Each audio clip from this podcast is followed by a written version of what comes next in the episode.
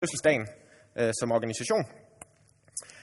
Øhm, og der er garanteret mange af jer, som øh, i, øh, i en eller anden form har en øh, historie med KFS, enten selv har været involveret på en eller anden måde, eller har øh, børn eller børnebørn eller familie på anden måde, som har været med i KFS på en eller anden måde.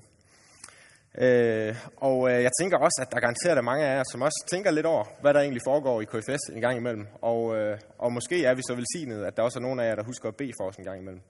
Øh, det øh, mærker vi, at der er nogen, der gør rundt omkring. Øh, så stor tak for det. I, øh, jeg, jeg, jeg må indrømme, jeg er ikke sådan fuldstændig skarp i hele KFS' historie, men jeg tror nok, at en, øh, en stor del af KFS-historien, der har øh, der været et motto, som har gået igen, øh, og som siger rigtig meget om den måde, vi, vi tænker om, hvad vi vil i KFS. Øh, det er sådan set meget simpelt. Det hedder, vi vil kende Jesus, og vi vil gøre Jesus kendt. Og fordi vi arbejder med studerende, så er vores fokus, at det vil vi gøre ude på studiestederne, på gymnasierne og der, hvor de studerende nu er. Øhm, sådan et, øh, en tid på gymnasiet, øh, og som studerende også på de videregående uddannelser, øh, tror jeg, øh, oplevede jeg i hvert fald selv, er sådan nogle af de mest øh, fantastiske år. Øh, der er bare rigtig mange spændende ting at kaste sig over i de der år. Men det er også nogle år, der er rigtig udfordrende øh, på mange måder. Det er nogle år, hvor man er i gang med at øh, finde sig selv, og finde ud af, hvem man er, finde ud af, hvem Gud er, finde ud af, hvad livet handler om, og hvad jeg egentlig skal med det hele.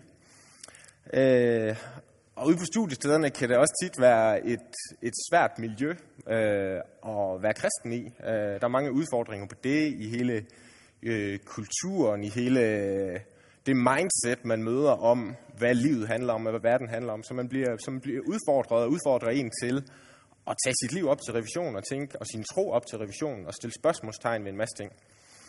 Øh, og ind i det, så synes jeg, at øh, det er fantastisk meningsfuldt arbejde at få lov til at være med til at støtte øh, alle de her gymnasieelever og studerende. Øh, og snakke med dem, når der er noget, der fylder. Øh, hjælpe dem til, så godt som jeg nu kan, fra min sådan lidt afsides position øh, på sidelinjen, og, og få mest muligt ud af det, når de mødes i deres KFS-grupper. For det er en stor del af det, der sker i KFS, at de studerende mødes øh, typisk en gang om ugen i deres KFS-gruppe på gymnasiet eller på studiestedet, øh, og beder sammen og deler liv med hinanden og deler udfordringer med hinanden.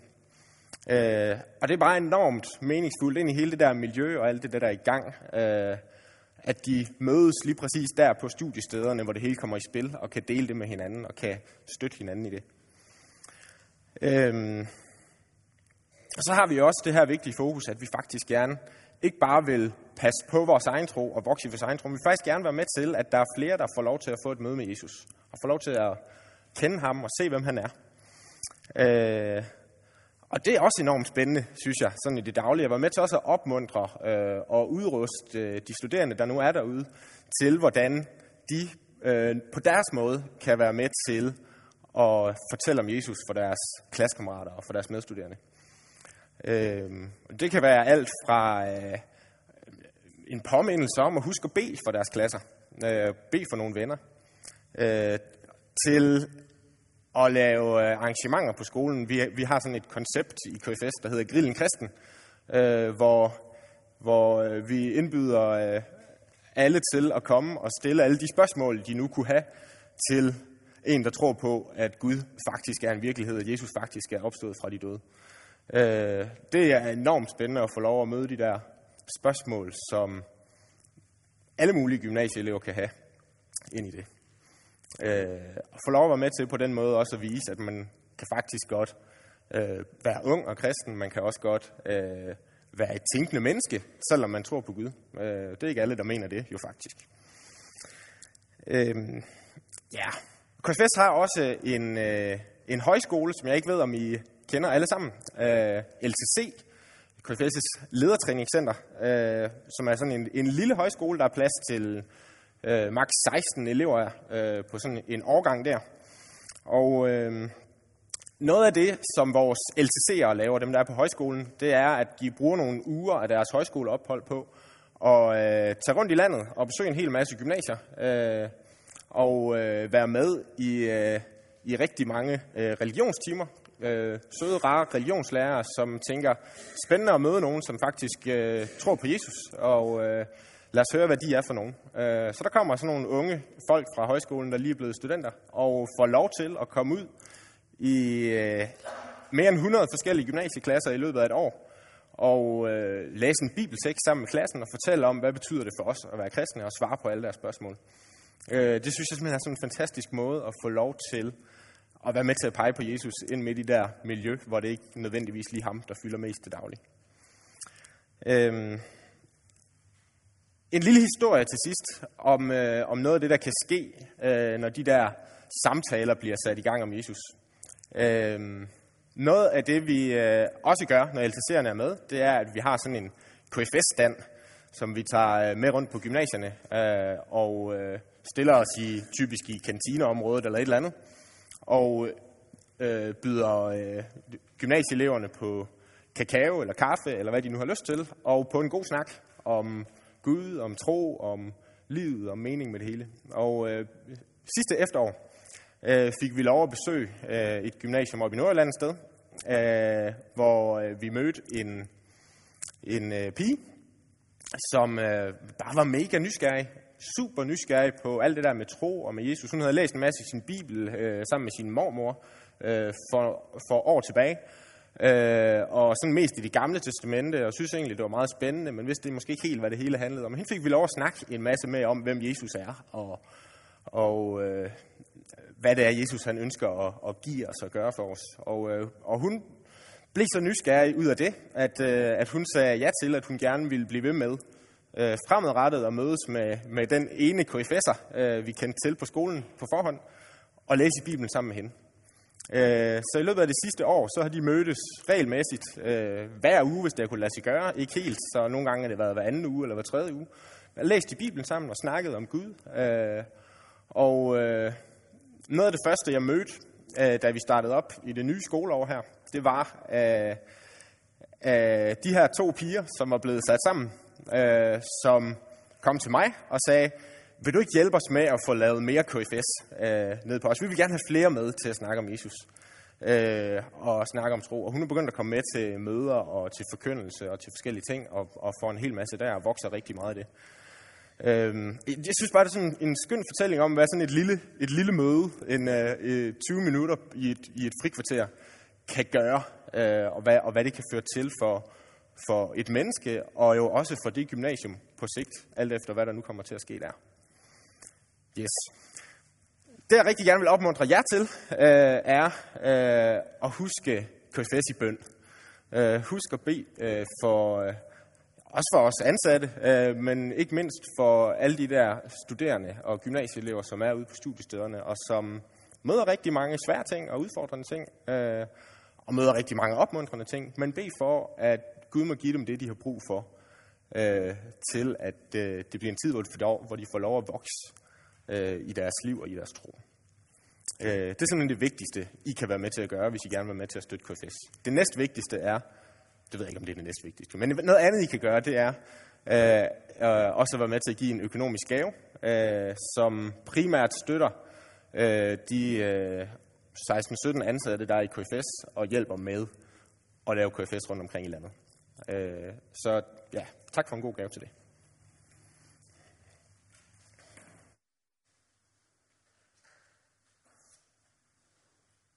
Så nu synger vi øh, nummer 648 i Sang og Salmer.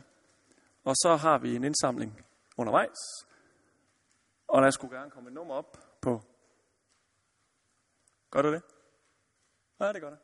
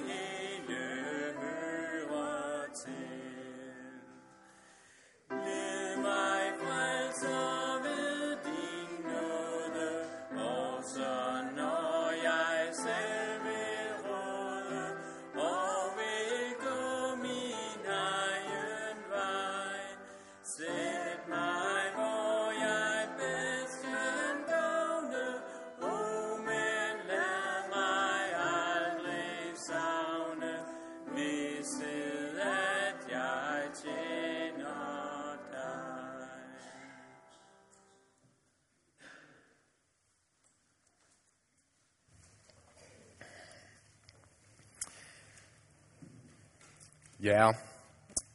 Øhm, vi skifter lidt spor til øh, det, som vi jo egentlig skal snakke om i aften. Vi skal nemlig ikke snakke om KFS hele aftenen. Det kunne jeg ellers godt, men det skal jeg ikke. Øhm, vi skal øh, bruge noget tid på at, at dykke lidt ned i, øh, i Jakobsbrevet, som Ulrik sagde. Øh, og øh, sådan med det fokus, øh, der hedder discipleskab, eller vi kunne kalde det discipleskab. Hvad vil det sige at være en disciple øh, af Jesus, og følge Jesus, og leve sammen med ham? Øh, hvad betyder det for vores liv? Det skal vi prøve at snakke om i aften. Øh, ja, jeg ved ikke, øh, om øh, I sådan alle sammen har mulighed for at have bibler med. Jeg har simpelthen valgt at gå analog i aften, og lade være med at tage slides og bibeltekster derop, så jeg håber, I har mulighed for sådan lidt selv at følge med jeres, øh, i, øh, i Bibelen rundt omkring. Øh, og ellers så skal jeg prøve at, at guide så godt jeg nu kan. Så skal jeg også sige, at øh, jeg er jo faktisk vant til at snakke øh, for de der studerende og øh, for gymnasieelever og sådan unge studerende. Så det er ikke så tit, jeg faktisk er ude og tale for folk over 25. Og øh, og det kommer I måske også til at kunne mærke øh, på det, jeg siger, og på den måde, jeg siger nogle af tingene på. Så det håber jeg, at øh, I bærer over med. Øh, det er nu engang sådan, tingene er blevet vendt for mig, sådan i løbet af de sidste år. Øh, ja. Yes. Ja, inden vi øh, går videre, så synes jeg lige, vi skal bede sammen igen.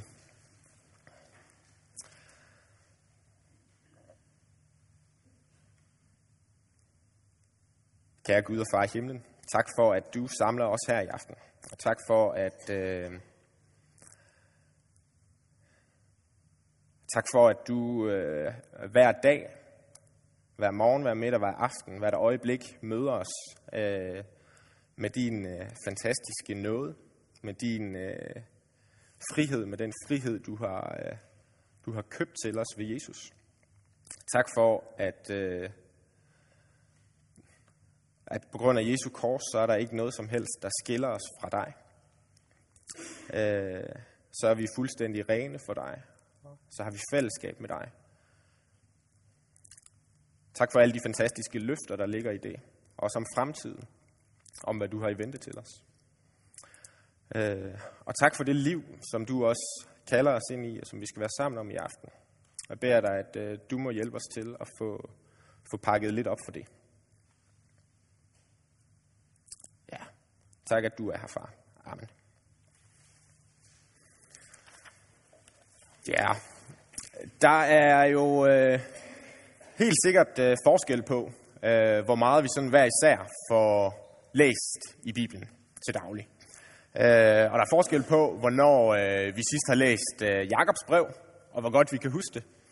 Øh, og øh, måske er der nogen, som øh, aldrig har læst Jakobs brev, og øh, måske er der nogen, som øh, både kender deres bibel og kender Jakobs brev langt mere end jeg gør, og som burde være dem, der stod herover og belært mig i stedet for.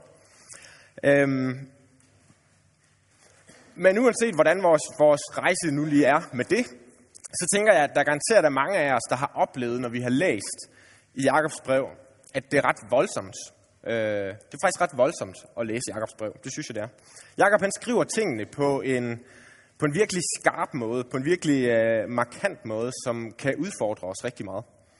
Øh, og som jeg i hvert fald ved udfordrer mig rigtig meget øh, på mit liv.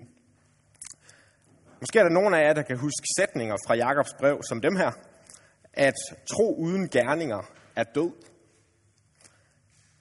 At venskab med verden er fjendskab med Gud.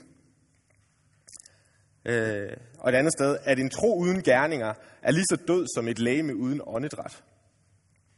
Så kan man tænke lidt over det. Øh, jeg kan godt opleve det som lidt af en mavepuster øh, at læse de her ting og læse Jakobs brev, fordi Jakob han svinger mig til, hvis jeg ellers overhovedet gider at lytte til ham, øh, at tage mit liv op til revision. Øh, både hvordan jeg sådan rent praktisk lever mit liv, øh, hvad jeg gør og hvad jeg prioriterer, hvad der er vigtigt for mig. Øh, men også sådan på, på det lidt dybere plan end det der rent praktiske. Hvad der egentlig får lov til at definere, hvordan jeg lever mit liv. Øh, hvad, jeg, hvad jeg inderst inde lever for og længes efter og brænder for at, at se ske. Øh, alle de der ting oplever, at Jakob han sætter spørgsmålstegn ved i mig. Hvad er egentlig vigtigt, Jan? Øh,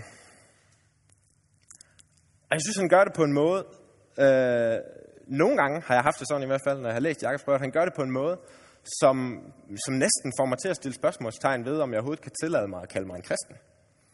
Øh, om jeg har forstået, hvad det hele egentlig handler om. Jeg synes, øh, han siger tingene på en måde, der er så markant, at det vender alting rundt for mig. Øh, ja, og jeg ved, at der er mange andre, som også har haft den oplevelse af at læse øh, Jakobs brev.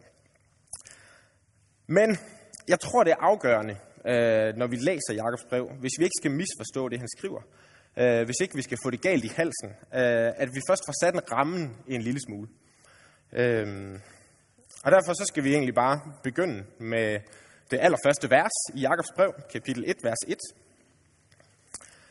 Der står sådan her. Jakob, Guds og Herren Jesu Kristi tjener, hilser de 12 stammer, der lever spredt blandt andre folkeslag. Okay, så det allerførste, vi får at vide, det er altså, at øh, øh, Jakob er forfatteren. Øh, selvfølgelig derfor, det hedder Jakobs brev. Ikke? Øh, og vi skal ikke bruge en hel masse tid på at snakke om, hvem Jakob er. Bare lige en lille smule. Øh, og sådan al sandsynlighed og øh, historien og de gamle kilder og sådan noget, øh, peger sådan ret entydigt på, at øh, Jakob det er Jesus' lillebror. Øh, altså en af, øh, Maria og Josefs sønner, som de fik efter Jesus var kommet til verden. Øh, og øh, i Johannes evangeliet kapitel 7, der kan vi læse, at øh, Jakob og øh, Jesus' andre brødre, øh, de har ikke troet på, at Jesus han var Messias, øh, dengang Jesus var i gang med sit offentlige virke. Øh, øh, de, øh, de, de, de, de troede ikke på, at Jesus han var den, han sagde, han var. Og det er måske ikke så mærkeligt et eller andet sted, når de er vokset op sammen med ham og, øh, broren de har drillet, og øh, set, hvad man nu gør som dreng, og alt sådan noget. Øh,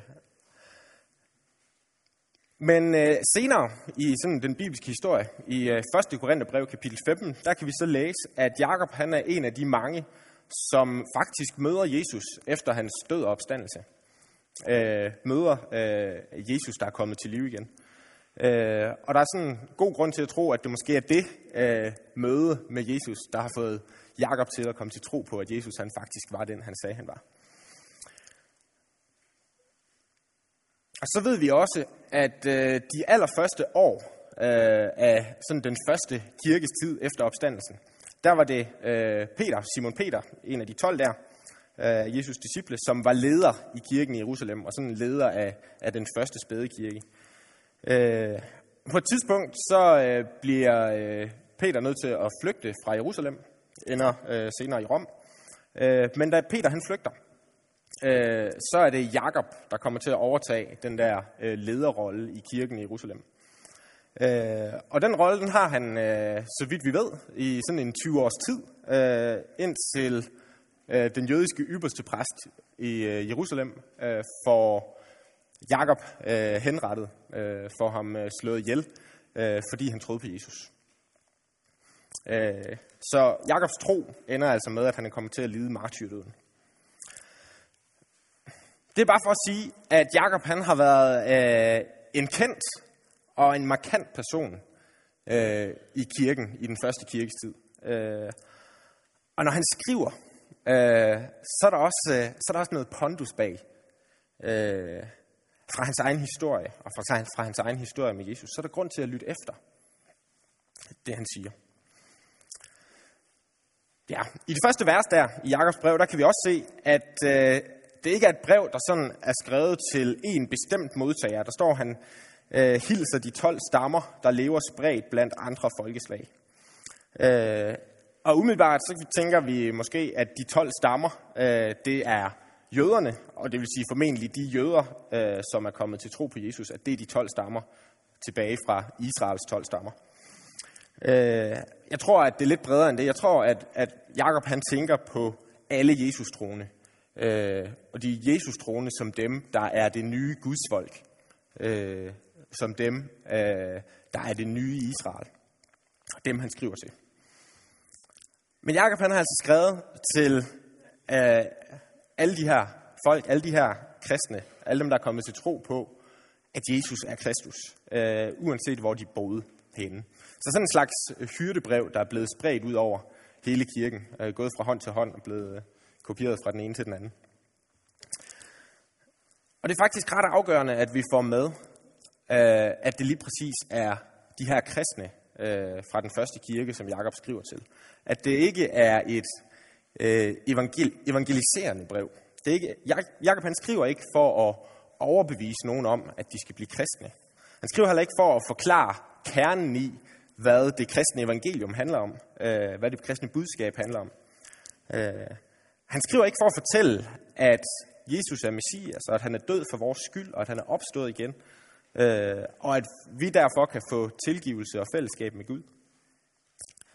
Øh, han skriver ikke om det, som Paulus' brev øh, er så fyldt af, øh, for at få os til at forstå, at vi har brug for Gud, øh, at vi har brug for Guds tilgivelse.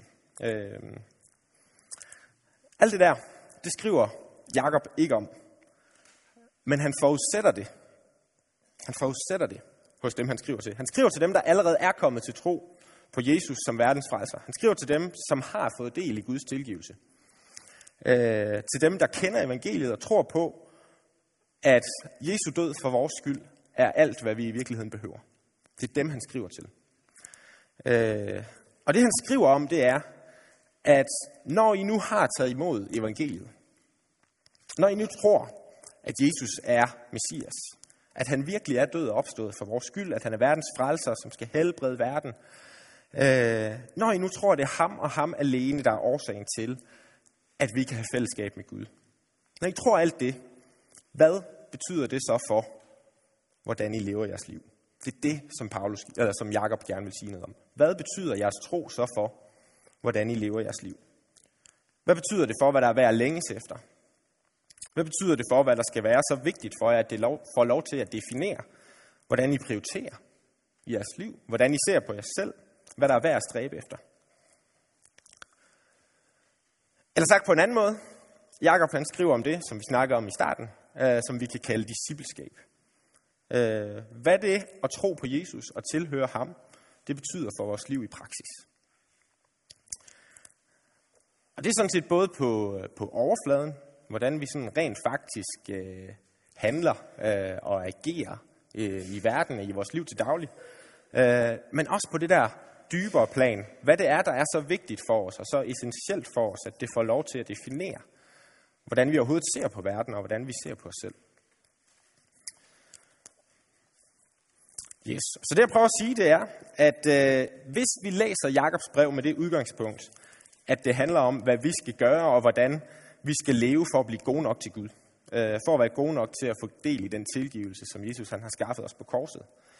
Øh, for at være gode nok til, at vi kan kalde os kristne. Hvis det er det udgangspunkt, vi læser med, så misforstår vi fuldstændig det, øh, som Jakob gerne vil sige. Så får vi det galt i halsen. Det er ikke det, Jakob han vil. Men Jakob han sætter på spidsen for os i det her brev, at hvis vi overhovedet har forstået, hvem Gud er, og hvem Jesus er, hvad han har gjort for os, hvad det er, Gud egentlig har gang i i den her verden, hvis vi overhovedet har forstået det, så må det også have konsekvenser for, hvordan vi lever vores liv. Øh, Jakob han svinger mig til at spørge mig selv, har det konsekvenser for mit liv, at jeg tror på Jesus? Og hvis det ikke har, kender jeg ham så overhovedet?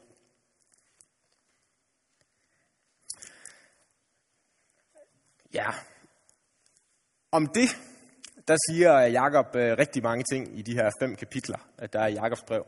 Og øh, vi, vi kan slet ikke nå at komme øh, ind på det alle sammen. Øh, det vil være om sådan at prøve på det. Øh, og det betyder selvfølgelig også, at der er øh, vigtige ting, og der er svære ting i Jakobs brev, som jeg bare øh, skiber let og elegant henover, øh, og som vi må gemme til en anden aften. Øh, ja. Ja, derfor så springer vi også bare hen, og øh, faktisk øh, springer resten af kapitel 1 over i den her omgang. Og øh, så tager vi hul på kapitel 2 i stedet for. Yes, og vi læser fra, øh, fra vers 1 i kapitel 2. Mine brødre, I kan ikke tro på vor Herre Jesus Kristus, den herliggjorte, og så gøre forskel på folk. Okay, øh, vi, vi kaster os lige ud i det her, øh, lige ind i, i øh, det, som, som Jakob gerne vil sige, og som han sætter på spidsen. Øh, Jakob han siger, hvis I virkelig tror på Jesus, så giver det ingen mening at gøre forskel på folk. Gjorde Jesus forskel på folk? Nej, så skal I heller ikke gøre det. Kunne Jesus bedre lide nogen, end han kunne lide andre? Nej, så skal I heller ikke gøre det. Døde Jesus kun for nogen og ikke for andre? Nej, han døde for alle. Han blev en tjener for os alle sammen, fordi alle og hver en er afgørende vigtige for Gud. Og derfor giver det heller ikke nogen mening, hvis vi gør forskel på folk. Okay, vi læser lige fra toppen af vers 1 igen, så får vi lidt flere vers med. Mine brødre, I kan ikke tro på vor Herre Jesus Kristus, den herliggjorte, og så gøre forskel på folk. For hvis der kommer en mand ind i jeres forsamling, iført en fornem dragt og med guldring på fingeren, og der så også kommer en fattig mand ind i snavset tøj, og I kun har øje for ham, der bærer den fornemme dragt, og siger, vær så god, her sidder du godt. Men siger til den fattige, du kan stå der, eller sæt dig her på gulvet. Er I så ikke i modstrid med jer selv, og har opkastet jer til dommer med onde tanker? Okay, så hvad siger Jakob her? Han siger, I skal ikke behandle de rige, som om de er vigtigere end de fattige. I skal ikke behandle eliten, som om de er vigtigere eller mere værd end dem, der er udstødt i samfundet. Øh, uanset om det så er fattige, eller kontanthjælpsmodtagere, eller misbrugere, eller hvad det nu kan være. Hvis I gør det, er I i modstrid med jer selv, siger Jakob. Og hvorfor er i modstrid? Det tror jeg, han siger, fordi at hvis vi virkelig tror på Jesus, og tror på, at han døde for hver en af os, øh, tror på, at hvert eneste menneske er fuldstændig vanvittigt værdifuld for Gud, bare ved at være til, så giver det ingen mening at gøre forskel. Det giver ingen mening at se op til eliten og se ned på de svage, eller omvendt for den sags skyld. Øh, og jeg kan sådan ret hurtigt øh, så tænke, når jeg læser det, okay, jamen det gør jeg heller ikke, egentlig. Øh, jeg prøver egentlig at behandle alle folk ens. Men jeg tror alligevel, at vi skal passe på ikke at blive for hurtigt færdige med at overveje, hvad det her betyder for os i praksis i dag. Øh, det hele taget det her med at tage sig af de svage, øh, tage sig af de fattige. Øh, øh, det er sådan et omkvæd, der ringer igennem hele Bibelen i virkeligheden. Øh, hvor Gud han viser os, hvor meget han har hjerte for dem, som vi andre øh, nogle gange kan have svært ved at have hjerte for. Øh, Gud han har omsorg for dem, som ikke kan selv, som har brug for hjælp. Øh, Hvem er de svage i Danmark i dag? Øh, det ved jeg ikke, hvad I tænker, når I lige sådan hører det. Hvem er de svage i Danmark i dag? Jeg tænker, at det kunne for eksempel være flygtninge. Øh, sådan i verden lige nu, og i Europa, øh, for den sags skyld også, ser vi en flygtningekrise, øh, som verden aldrig har kendt man til øh, før. Øh, og vi kan jo have alle mulige forskellige syn på, øh, hvor og hvordan vi som samfund bedst hjælper øh, flygtninge. Og øh, med far for, at jeg bliver en lille smule politisk, når jeg siger det her. Jeg skal nok lade være med at blive politipolitisk og sådan noget. Undskyld, det skal jeg nok lade være med. Øh, men så, så tillader jeg mig alligevel at sige, at personligt så synes jeg, at, øh, at vi gør alt, alt for lidt som samfund ind i den her situation, ind i den her flygtningekrise, ind i den her forfærdelige situation, som rigtig mange mennesker står i. Øh, og en af de diskussioner, som flygtningekrisen har været med til at, at medføre, også i Danmark, på grund af alle øh, dem, der også kommer til Danmark, øh, det, er, det, det er den diskussion, der har kørt i medierne, øh, for, i hvert fald for nogle uger siden, om danskhed. Øh, om hvem der har ret til at kalde sig danskere, øh, hvem der har ret til at nyde de privilegier, vi har i vores, øh, i vores rige, rige Danmark. Øh, øh, hvem der har øh, ret til at fordele i vores goder, og hvem der ikke har, hvem vi skal smække døren i for, og så videre. Øh, og jeg synes hele den der diskussion om, om danskhed og, og, og hvem der har ret til at få hjælp fra os, den er, den, jeg synes faktisk, den er til at få lidt kvalme over. Jeg synes faktisk, den er til at få kvalme over. Det har faktisk ikke været noget, der har før øh, givet mig mindre lyst til at være dansk, end hele den der diskussion om danskhed. Øh, og jeg ved ikke, om jeg i det her, jeg kender jo ikke jer, jeg ved ikke, om jeg i det her øh, kan komme til at træde nogle af jer over tæerne. Øh, og, og nogen, der sådan kommer op på tåspidserne og tænker, hvad i verden er det, du siger, mand? Øh, og det er heller ikke, fordi jeg øh, på nogen måde øh, tænker, at vi skal til at gøre en politisk diskussion ud af det. Øh, men for mig, der viser sådan en debat, øh, ligesom sådan noget som vores øh, ulandsbistand, der bliver ved med at falde, øh, og masser af andre ting, at der er en sygdom i vores samfund på en eller anden måde. Fordi hvis vi mener, at indfødte etniske danskere har mere krav på samfundets goder, øh, på danske skattekroner, end flygtninge og fattige, der lever under de værste vilkår, gør vi så ikke forskel på folk? Gud han har givet os alt, hvad der er i den her verden, til at forvalte det til bedste for alle. Når vi ikke gør det, gør vi så ikke forskel på folk. Siger vi så ikke, at der i praksis er nogen, der er vigtigere end andre, og som vi mere skal tage os af end andre? Okay, vil nogen sige, og det siger jeg også selv en gang imellem, men altså, vi kan jo ikke redde hele verden. Øh, og så bliver det ligesom en undskyldning nogle gange, for mig i hvert fald også, for at sætte sig ned og trille tommelfinger og sige, nej, vi kan ikke redde hele verden. Og Danmark kan ikke redde hele verden, og Viborg IM kan ikke redde hele verden. Øh, og det er sådan set heller ikke vores opgave. Sådan set ikke vores opgave at redde hele verden. Det er Guds opgave. Øh, men vores opgave, det er at være tro i det små. Det er at øh, gøre noget der, hvor vi faktisk kan være med til at gøre en forskel. Om det så er ved at være rundhåndet med de øh, økonomiske midler, vi har, om det er i forhold til flygtninge på det lokale asylcenter, øh, eller om det er i forhold til den ensomme enkekone på den anden side af vejen, eller alkoholikere nede på bænken, eller kontanthjælpsmodtageren inde ved siden af. Øh, uanset hvad det nu er, og hvem det nu er, så tror jeg faktisk, at vi kan være med til at gøre en forskel i det små, hvis vi vil. Og det er noget af det, som øh, Jakob faktisk øh, kalder os til her, og sætter på spidsen for os. I, I skal være med til at gøre en forskel, fordi I må ikke gøre forskel på folk. Det her det er jo bare en øh, sag, som Jakob han tager op i det her brev, men som siger alligevel noget om, hvordan vi forholder os til livet, og hvordan vi forholder os til verden. Gør vi forskel på folk? Gør vi forskel på folk? Øh, vi kan gøre en forskel, hvis vi vil. Og hvis vi ikke vil, så gør vi forskel på folk. Og er vi så ikke i modstrid med os selv, når nu vi faktisk kender ham, der ser hver eneste menneske øh, som uendeligt værdifuld, og gik i døden for hver eneste menneske? Øh, jeg må spørge mig selv, om den nød, Gud har for mennesker, den helt vilde omsorg, Jesus han viste over for hver eneste menneske, han mødte, om den faktisk smitter af på mig. Den omsorg. Og tit så må jeg bare sige, øh, ja det gør den, når jeg snakker om det. Øh, men alt, alt for lidt, når det kommer til praksis. Til hvad jeg faktisk gør.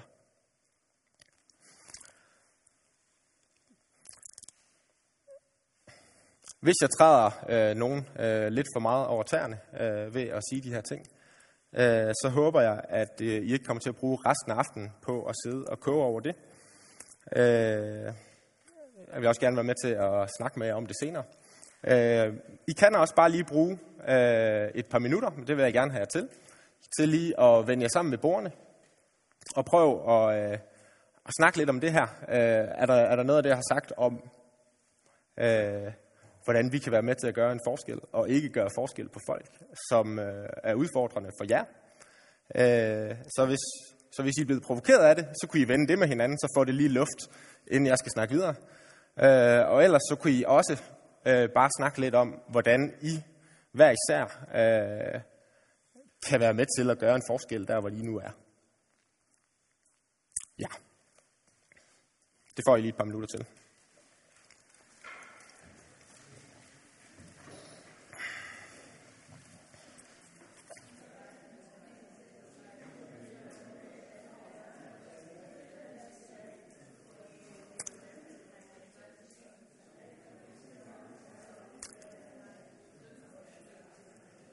Ja, jeg øh, tillader mig at trække opmærksomheden herop igen, og øh, håber, at øh, I har fået lidt luft ud mellem sidebenene, hvis der har været brug for det.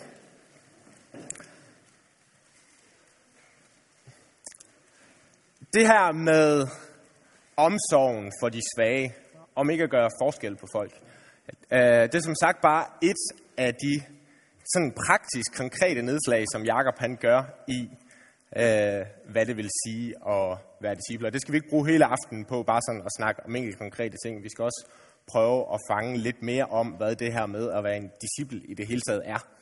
Øh, hvad det er, øh, øh det hele udspringer af.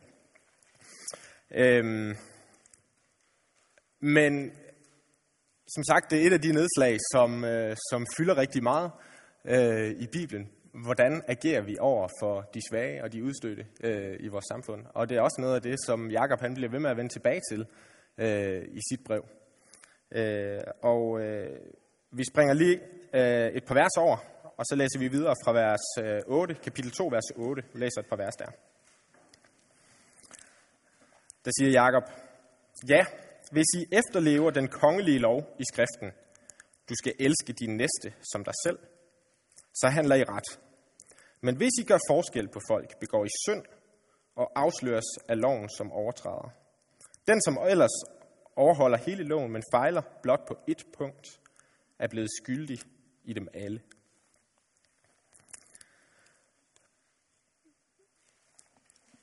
Ofte så tror jeg, at øh, vi kommer til, eller vi kan komme til at tale om synd, øh, øh, om synd over for Gud, som om det primært er, er de ting, vi gør, som ikke er efter Guds vilje.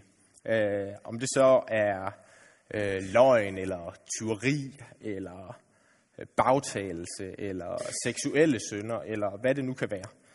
Øh, så bliver det rigtig tit de ting, vi kommer til at snakke om som synd.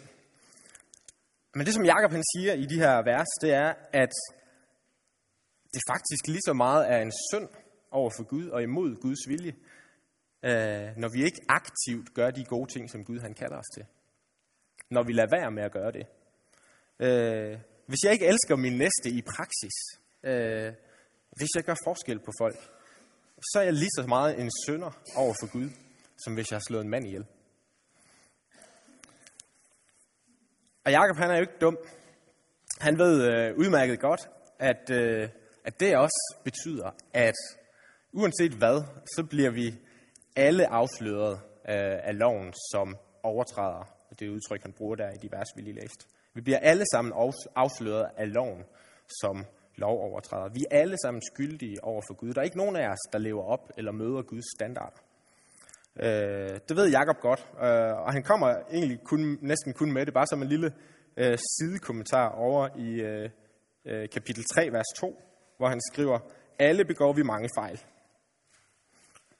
Så Jakob han ved det godt, og pointen er altså ikke, at Jakob vil sige, at der ikke er tilgivelse at få, når vi ikke formår at elske vores næste som os selv, øh, og gøre det i praksis.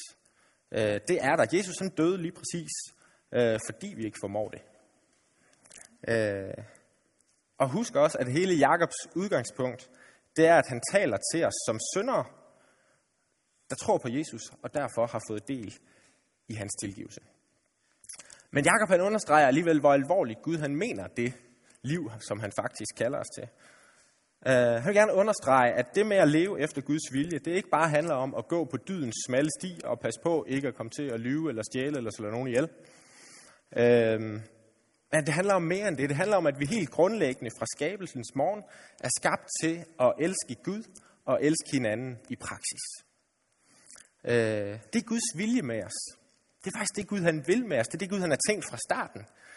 Øh, og prøv at tænke en gang, hvor fantastisk en verden det vil være at leve i, hvis vi faktisk formåede det. Hvis vi faktisk formåede at elske Gud og elske vores næste i praksis. Øh, prøv at tænke, hvor fantastisk det ville være, hvis alle mennesker var mere optaget af hinandens ved og vel, øh, end af vores eget så behøver vi i virkeligheden slet ikke at bekymre os om vores eget, fordi så er der altid nogen, der kom os i forkøbet. En, der kom med en banan, inden jeg næsten vidste, at jeg var sulten, for eksempel, eller hvad det nu kan være. øh, så behøvede vi ikke bekymre os om det. Så prøv at tænke en verden, det kunne være. Og det er jo det, Gud han faktisk har i vente til os. Øh, han har en verden i vente til os, hvor det her det skal ske i praksis på den nye jord. Hvor vi skal elske Gud, og hvor vi skal elske hinanden øh, i praksis. Det glæder jeg mig sindssygt meget til. Øh, ja. Det er, øh, det er det, der er Guds mål i det her. Vi skal prøve at gå lidt videre øh, igen, ned til vers 14. Fordi derfra der begynder vi for alvor at se, hvor Jakob han egentlig vil hen med det her, med de her konkrete nedslag i, at vi skal elske hinanden og ikke gøre forskel på folk. Øhm, og øh, nogle gange så er vi godt at, at øh, få lidt mere af Guds ord i sammenhæng, så vi skal faktisk øh, læse øh, fra vers 14 og resten af kapitel 2 ud. Så følg godt med. Hvad nytter det, mine brødre, hvis et menneske siger, han har tro, men ikke har gerninger? Kan den tro måske frelse ham? Hvis en bror eller søster ikke har tøj at tage på, og mangler det daglige brød, og en af jer så siger til dem, gå bort med fred, sørg for at klæde jer varmt på og spise godt, men ikke giver dem, hvad lægemet har brug for, hvad nytter det så? Sådan er det også med troen. I sig selv, uden gerninger, er den død. Nogen vil indvende, en har tro, en anden har gerninger. Vis mig da din tro uden gerninger. Så skal jeg med mine gerninger vise dig min tro. Du tror, at Gud er en. Det gør du ret i. Det tror de onde ånder også. Og skælver. Tåbelige menneske. Ønsker du bevis på, at tro uden gerninger er ufrugtbar? Blev vor fader Abraham ikke gjort retfærdig af gerninger, da han bragte sin søn Isak som offer på alderet? Som du ser, virkede troen sammen med hans gerninger, og det var i gerningerne, hans tro blev fuldkommen. Dermed gik det skriftord i opfyldelse, som lyder, Abraham troede Gud, og det blev regnet ham til retfærdighed, og han blev kaldt Guds ven. I ser altså, at mennesket bliver gjort retfærdigt af gerninger, og ikke af tro alene. Blev skøen Rahab ikke ligeledes gjort retfærdig af gerninger, da hun modtog sendebudene og lod dem slippe bort af en anden vej? For en tro uden gerninger er lige så død som et læme uden åndedræt. Wow, det er, det er skrab kost det her, synes jeg. Øh, og vender jo på en eller anden måde tingene på hovedet i forhold til, hvordan vi ellers normalt øh, hører evangeliet prædiket og hører, hvad det handler om at være kristen og alt sådan noget. En tro uden gerninger er lige så død som et læme uden åndedræt. Siger Jakob ikke næsten her, øh, så kan man i hvert fald godt få det vendt, at det er vores gerninger, det liv, vi lever og de ting, vi gør, som frelser os. Sådan kan det næsten lyde, når han siger det der, som han sagde i vers 24. I ser altså, at mennesker bliver gjort retfærdigt af gerninger, og ikke af tro alene. Og det lyder faktisk næsten som det stik modsatte af det, som Paulus siger, øh, for eksempel om i øh, Efterbrevet kapitel 2, vers 8. Der siger Paulus, for at den nåde, altså gratis, ufortjent, er I frelst ved tro. Og det skyldes ikke jer selv gaven af Guds. Det skyldes ikke gerninger, for at ingen skal have noget at være stolt af. Altså, kan det, som Paulus siger derom, og så det, som Jakob siger her, kan det overhovedet hænge sammen? Det er jeg faktisk overbevist om, øh, at det kan, og at det gør. Øh, Jakob han siger faktisk ikke, at det er gerningerne som sådan, der frelser os. Men han siger, at en tro uden gerninger er en død tro. Og hvad er en død tro? Hvad kan en død tro? Hvad kan noget som helst, der er dødt, overhovedet udret? Ingenting vel? Så det, Jacob, det spørgsmål, som Jakob han stiller os overfor, det er egentlig, hvad er det for en tro, I har? Er det en død tro, eller er det en levende tro? Er der sammenhæng mellem det, i siger, I tror på, og så det liv, I faktisk lever, eller ønsker at leve? Og hvis der ikke er, giver det så overhovedet mening at sige, at I tror? Er det ikke sådan, at de vigtigste og de dybeste ting, vi rent faktisk mener og tror om verden, de altid også former den måde, vi lever på. På en eller anden måde. Så hvis vi faktisk tror på den Gud, vi møder i Bibelen, hvis vi tror, at Gud har skabt verden, at han er verdens herre, at det er ham, der holder hele verden i gang hvert eneste øjeblik, hvis vi tror, at vores største problem, og hele verdens største problem, er, at vi har vendt os væk fra Gud. Hvis vi tror, at det eneste, der er mægtigt nok til at få os hjem til Gud igen, er Jesu død på korset. Hvis vi tror, der skal være en dommedag på et tidspunkt, og at Gud en dag vil skabe en ny himmel og en ny jord, og vil genoprette alt det ødelagte i verden.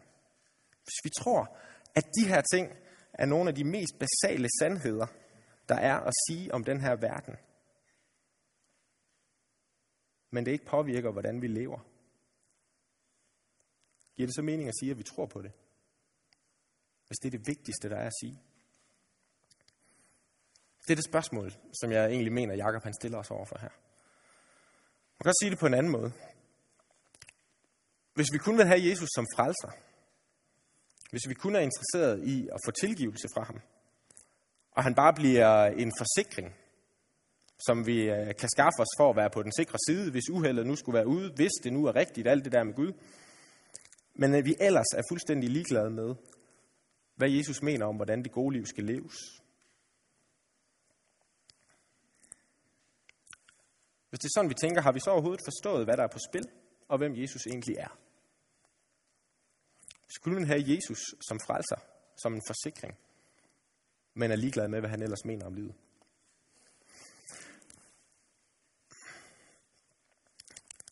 Øh, for noget tid siden øh, fik jeg besøg af vores øh, nye generalsekretær i KFS, øh, der øh, startede på pinden her i sommer, Christian Rasmussen. Og øh, han tog øh, sådan en tur til Aalborg for at øh, spore sig lidt ind på, øh, hvordan øh, mit arbejde og min hverdag øh, så ud, sådan ligesom for at komme godt i gang. Øh, kan være, at han også kom for at tjekke, om jeg bare sad og dognede den deroppe nordpå. Og hvis jeg nu havde sagt til til Christian, da han dukkede op. Hej Christian, velkommen til. Bare kom indenfor. Men Rasmussen, du skal blive ude. Så havde han ligesom haft lidt af et problem, ikke? Øh, for han kan selvfølgelig ikke skille de der to dele ad. Han er fuldt ud Christian, men han er også fuldt ud Rasmussen. Og han kan selvfølgelig ikke bare dele sig op i, øh, i to halvdele. En, øh, en overdel, der er Christian, og en underdel, der er øh, Rasmussen. Det går ligesom ikke. Så hvis ikke jeg vil have Rasmussen indenfor, så kan jeg heller ikke få Christian indenfor. Så kan han overhovedet ikke komme ind. Og sådan tænker jeg faktisk også, det er, hvis vi siger, Jesus, kom ind i mit liv. Øh, tilgiv min synd. Tag imod mig. Elsk mig. Svar mig, når jeg beder. Jeg vil gerne tro på dig. Men lad være med at blande dig i mit liv. Lad være med at blande dig i, hvordan jeg lever. Jeg vil ikke have dig som herre. Jeg vil selv bestemme. Jeg vil ikke have dig som centrum, øh, øh, hverken for mit liv eller for mine prioriteringer. Hvis vi siger til Jesus, kom ind, frelser, men bliv ude herre, kan han så overhovedet komme ind? For han er jo fuldt ud frelser. Men han er også fuldt ud herre. Og det giver ingen mening at forsøge at splitte ham op. Det giver ingen mening kun at ville have den ene halvdel ind ad døren. Det kan ikke lade sig gøre. Den døde tro, som Jakob snakker om, det er den tro, der bare vil have Jesus som en forsikring. Hvis det nu skulle passe. Alt det der med Gud. Den døde tro siger pyt med, hvad Jesus mener om, hvordan jeg skal leve mit liv. Og hvad han siger, at livet handler om. Øh, fordi jeg vil gøre, hvad der passer mig. Og hvad jeg har lyst til. Og han tilgiver mig alligevel, øh, så det betyder nok ikke så meget. Det er det, som Jakob kalder den døde tro. Og hvis det er sådan, jeg tænker, hvis Jesus bare bliver sådan en tilgivelsesautomat, har jeg så overhovedet forstået, hvem han er, og hvad det er, han har gang i?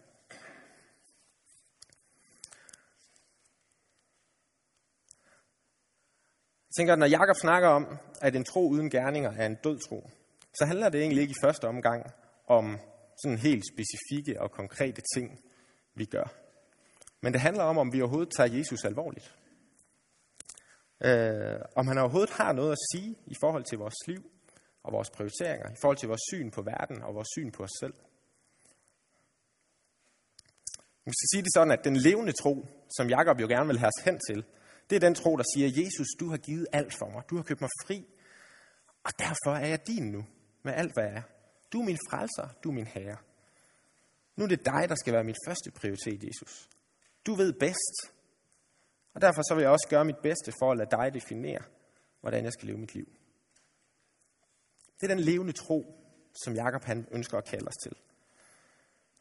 Han vil have os til at tage vores tro alvorligt nok til, at det faktisk betyder noget for, hvordan vi lever. Hvordan vi prioriterer. Hvordan vi investerer vores tid og vores kræfter og vores penge.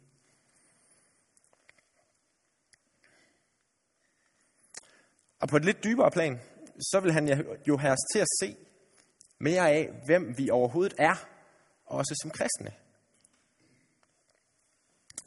Øh, for det at være disciple af Jesus, det handler ikke bare om, hvordan vi lever på overfladen, om vi nu får gjort de her ting, som Gud han synes, vi skal gøre. Øh, Jesus han er ikke bare ude på, han er ikke engang først og fremmest ude på at bøje vores vilje øh, og, øh, og få alle vores prioriteringer til at føje sig ind under hans vilje. Øh, han vil meget mere. Jesus han vil meget mere end det. Han vil også give os en helt ny identitet.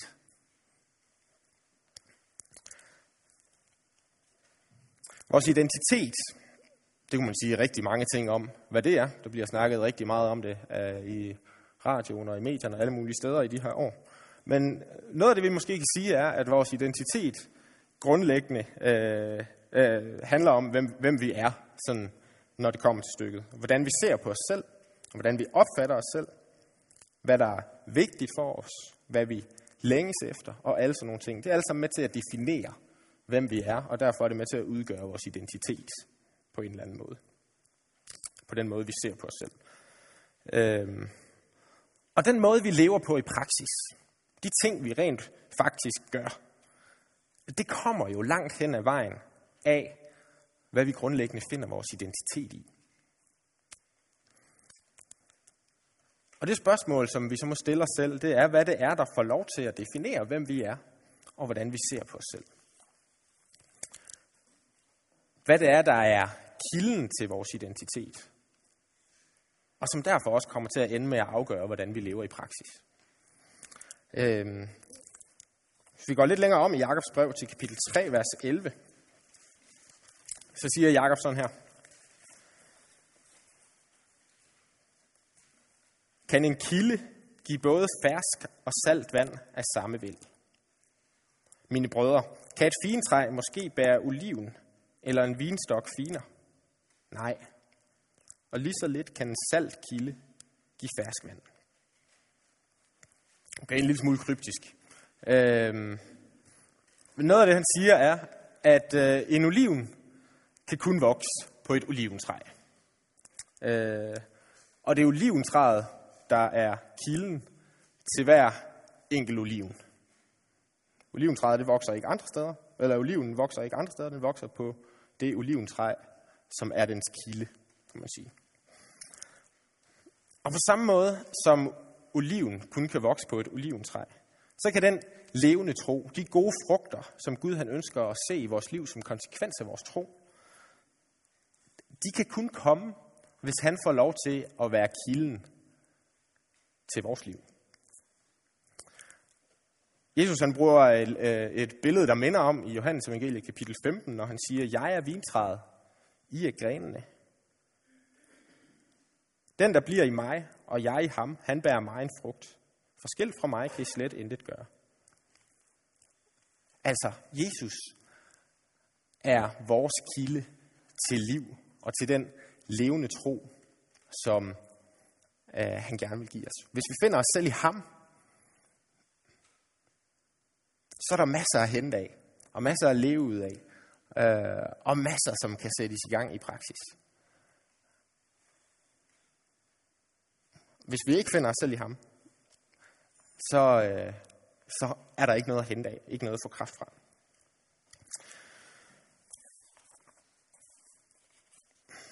Ja. Ind i hele det her øh, identitetsaløje, som jeg tænker, vi oplever i vores samfund. Der er rigtig mange, der vil fortælle os alt muligt om, hvor vi skal finde os selv, at vi skal udrette noget, at vi skal gøre noget, at vi skal opnå noget for at få en fast og sikker identitet, og når vi opnår noget, så er vi også okay, så har vi ret til at være her, så er vi noget. Øh, det er der rigtig mange mennesker, der slår sig på, fordi det betyder, øh, at vi kommer til at stå øh, fuldstændig alene med ansvaret i virkeligheden, i den her fortælling om, hvad livet handler om. Kommer til at stå fuldstændig alene med ansvaret for, om vores liv lykkes, og vi står også fuldstændig alene med ansvaret, når vores liv ikke lykkes. Der er ikke særlig meget holdbart at bygge vores identitet på i det. Der er rigtig mange ting, der kommer, kommer på spil, og det fører rigtig meget skidt med sig. Det kunne jeg snakke en hel masse om, og det kunne vi gøre en, øh, en helt anden aften. Øhm, men Jesus han brænder for at få lov til at fortælle os en helt anden historie om, hvem vi er, end alt det her, vi udretter. Han brænder for at få lov til at fortælle os noget langt bedre. Han brænder for at få lov til at fortælle os, hvem vi virkelig er som mennesker. Hvem vi er skabt til at være. Øhm, han brænder for at vise os, at vores identitet den ikke afhænger af os selv, og hvor godt vi lykkes med vores liv. Han siger til mig, Jan, det vigtigste, der er at sige om dig, er, at du er fuldstændig betingelsesløst elsket og værdifuld. Bare fordi du er til, og uanset hvad du ellers opnår og udretter. Øh, Jan, du behøver ikke at kæmpe for at opnå en plads her i verden. For at få værdi, for at være noget. For du har allerede en plads. Du har allerede værdi. Og hvis du vil have bevis for det, så bare se på korset. Se, hvordan jeg opgav alt. Hvordan jeg mistede alt. Hvordan jeg gav alt, hvad jeg overhovedet havde at give. Og se, at jeg gjorde det for dig. Og nej, Jan, du har ikke fortjent, at jeg gjorde det, men jeg elsker dig alligevel. Og gjorde det alligevel. Og ja, Jan, du svigter mig, men jeg elsker og tilgiver dig alligevel.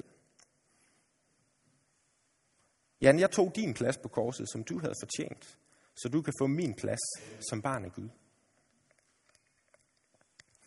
Se, hvis det er den fortælling, som Jesus han møder os med, øh, som får lov til at definere, hvem vi er helt grundlæggende, får lov til at fortælle os, hvad for en værdi vi har som mennesker, øh, så er der masser af saft og kraft i det. Så det er en kilde, der aldrig løber tør. Jesus han brænder for at give os en identitet, der er formet af den kærlighed, som han har vist os. Han er den eneste, der kan give os det, som vi inderst inden længes efter. Vidstheden om at være elsket og værdifuld, bare fordi vi er til. Og derfor så er han også den eneste gode og sande og sunde kilde, vi kan hente næring fra og leve vores liv på. Og han er den eneste, der giver os kraft til at leve det liv, som Jakob udfordrer os til at leve. Hvor troen ikke bare bliver en forsikring, hvor Jesus ikke bare bliver en forsikring, men hvor det bliver en levende tro, hvor vi faktisk har fællesskab med Gud og ser alt det, han har gang i og har gang i med mig og brænder for med mig.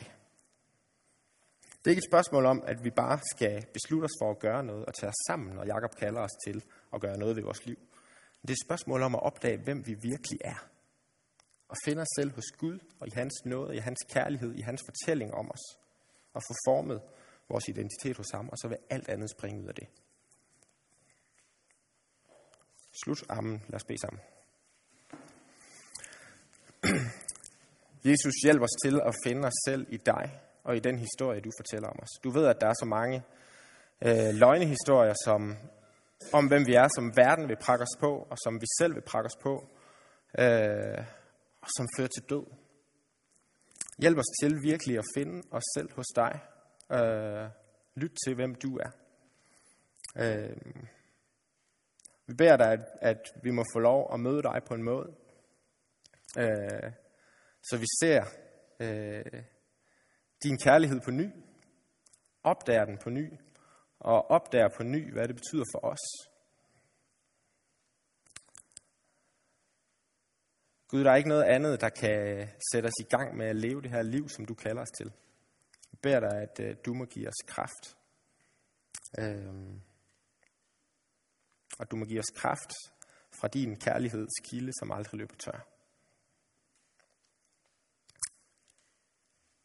Jeg har så også lyst til at bede dig for øh, det her gode fællesskab, samfund i Viborg. Jeg beder dig, at du må velsigne dem som fællesskab og hver især. Du må øh, gå med dem og vejlede dem øh, på hvert eneste skridt i deres liv, og at du øh, først og fremmest må kalde dem øh, hver især dybere ind øh, til dig og dybere ind i din nåde. Amen.